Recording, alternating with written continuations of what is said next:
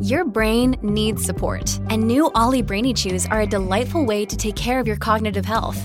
Made with scientifically backed ingredients like Thai ginger, L-theanine, and caffeine, Brainy Chews support healthy brain function and help you find your focus, stay chill, or get energized. Be kind to your mind and get these nootropic chews at olly.com. That's O L L Y.com. These statements have not been evaluated by the Food and Drug Administration. This product is not intended to diagnose, treat, cure, or prevent any disease.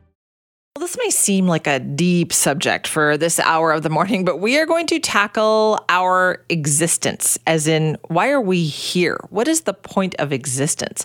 Now, philosophers and scientists have been debating and discussing this for centuries. I mean, even today, this continues. For instance, our next guest has written about it and is the author of Why? The Purpose of the Universe. It's Dr. Philip Goff, a professor of philosophy at Durham University. Thank you so much for joining us. Hi, Simi. Good to speak to you. Thanks for having me on. Well, okay, I'm going to start by asking why. What is the purpose of the universe? Where do you even start, Dr. Goff, with a title like that? Yeah, it's a big question. Uh, so I find so many people feel they have to fit into the dichotomy of either either you believe in the god of traditional Western religion or you're a secular atheist. You know, it's like whose side are you on, Richard Dawkins or the Pope? And and I've just come to think through my philosophical and scientific work over a long period of time that both of these views have problems and inadequacies. Both of them have things they can't explain about reality. And so that's why I ended up writing this book that tries to explore the much neglected middle ground between these two extremes of God and atheism. Do you think that's where most people reside then, in that middle ground? It's funny, isn't it? Because I think a, a, huge proportion of the population does consider themselves, say, spiritual but not religious. But traditionally, academics, scientists, and philosophers haven't really catered for these people.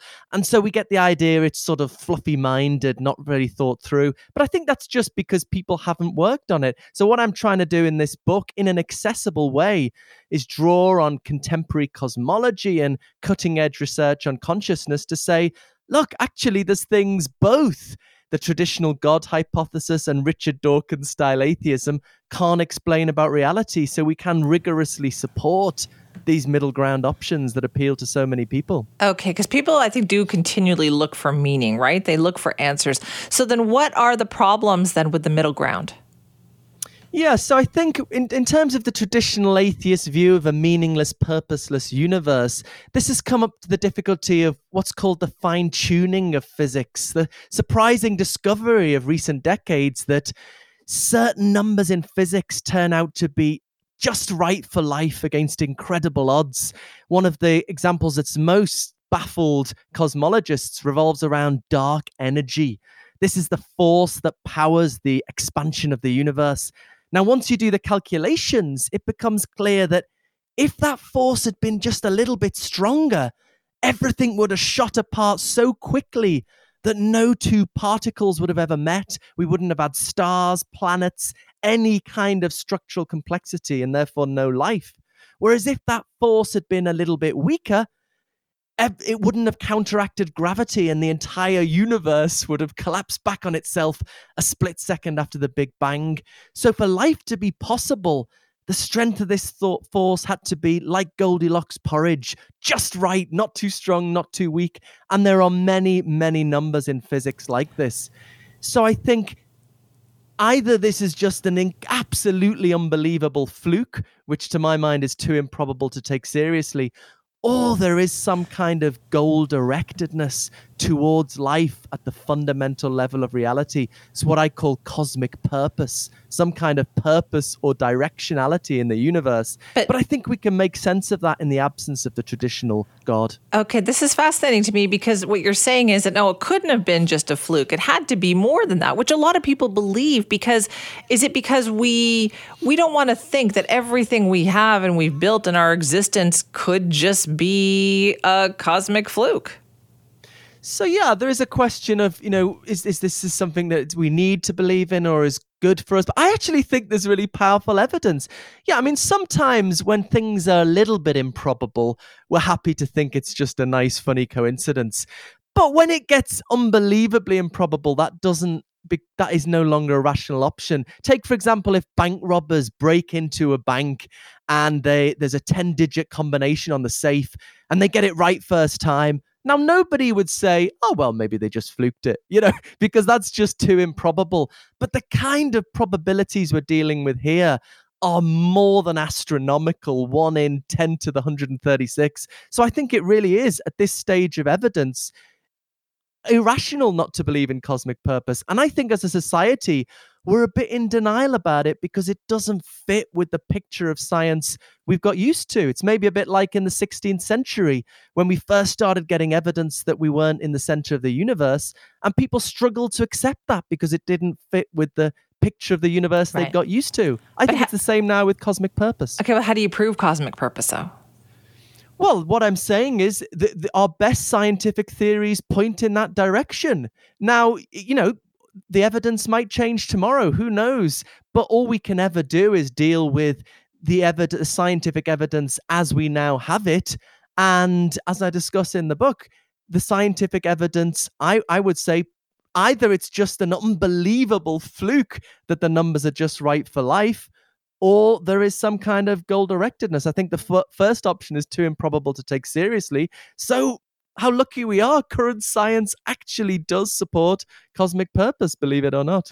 Uh, are you always also talking, though, about a type of middle ground here where science had some role in it, but with a few nudges?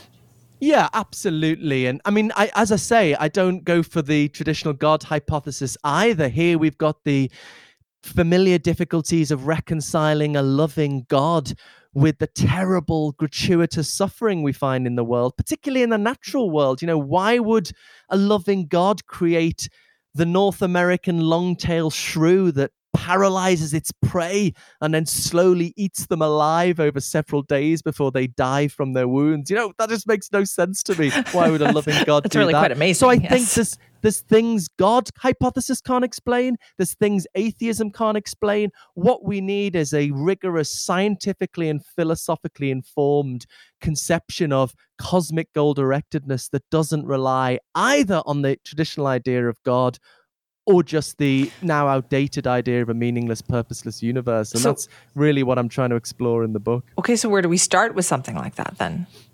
Well, so I consider a range of hypotheses, and um, I mean, it could be maybe there is some kind of design hypothesis. Maybe that the traditional God won't do it, but maybe our universe was created by a bad a bad designer or an amoral designer or a or a designer of limited abilities that's just doing the best she can or maybe we can consider the simulation hypothesis associated with Nick Bostrom the idea that maybe we're in a computer simulation created by some random software engineer in the next universe up just testing out certain possibilities i also explore in great detail the possibility that the universe itself is a conscious mind with its own goals rather than a supernatural creator outside of our universe.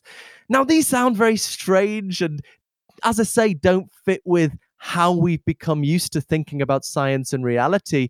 But there has actually, in recent academic philosophy, been a resurgence to interest in, in taking these ideas seriously. And ultimately, I just think we need to follow the evidence where it seems to be leaving, leading not not getting hung up with either our religious biases or our secular biases just looking at the evidence and what what hypotheses work to explain it. So fascinating. Listen thank you so much for the discussion this morning no worries. Yeah, thank, thanks for having me on. I love that. That's Dr. Philip Goff, professor of philosophy at Durham University, the author of Why? The Purpose of the Universe. So, you know, just a small question that he's trying to tackle in that book, too, right? But such an important one that has been discussed, debated, tackled for hundreds of years.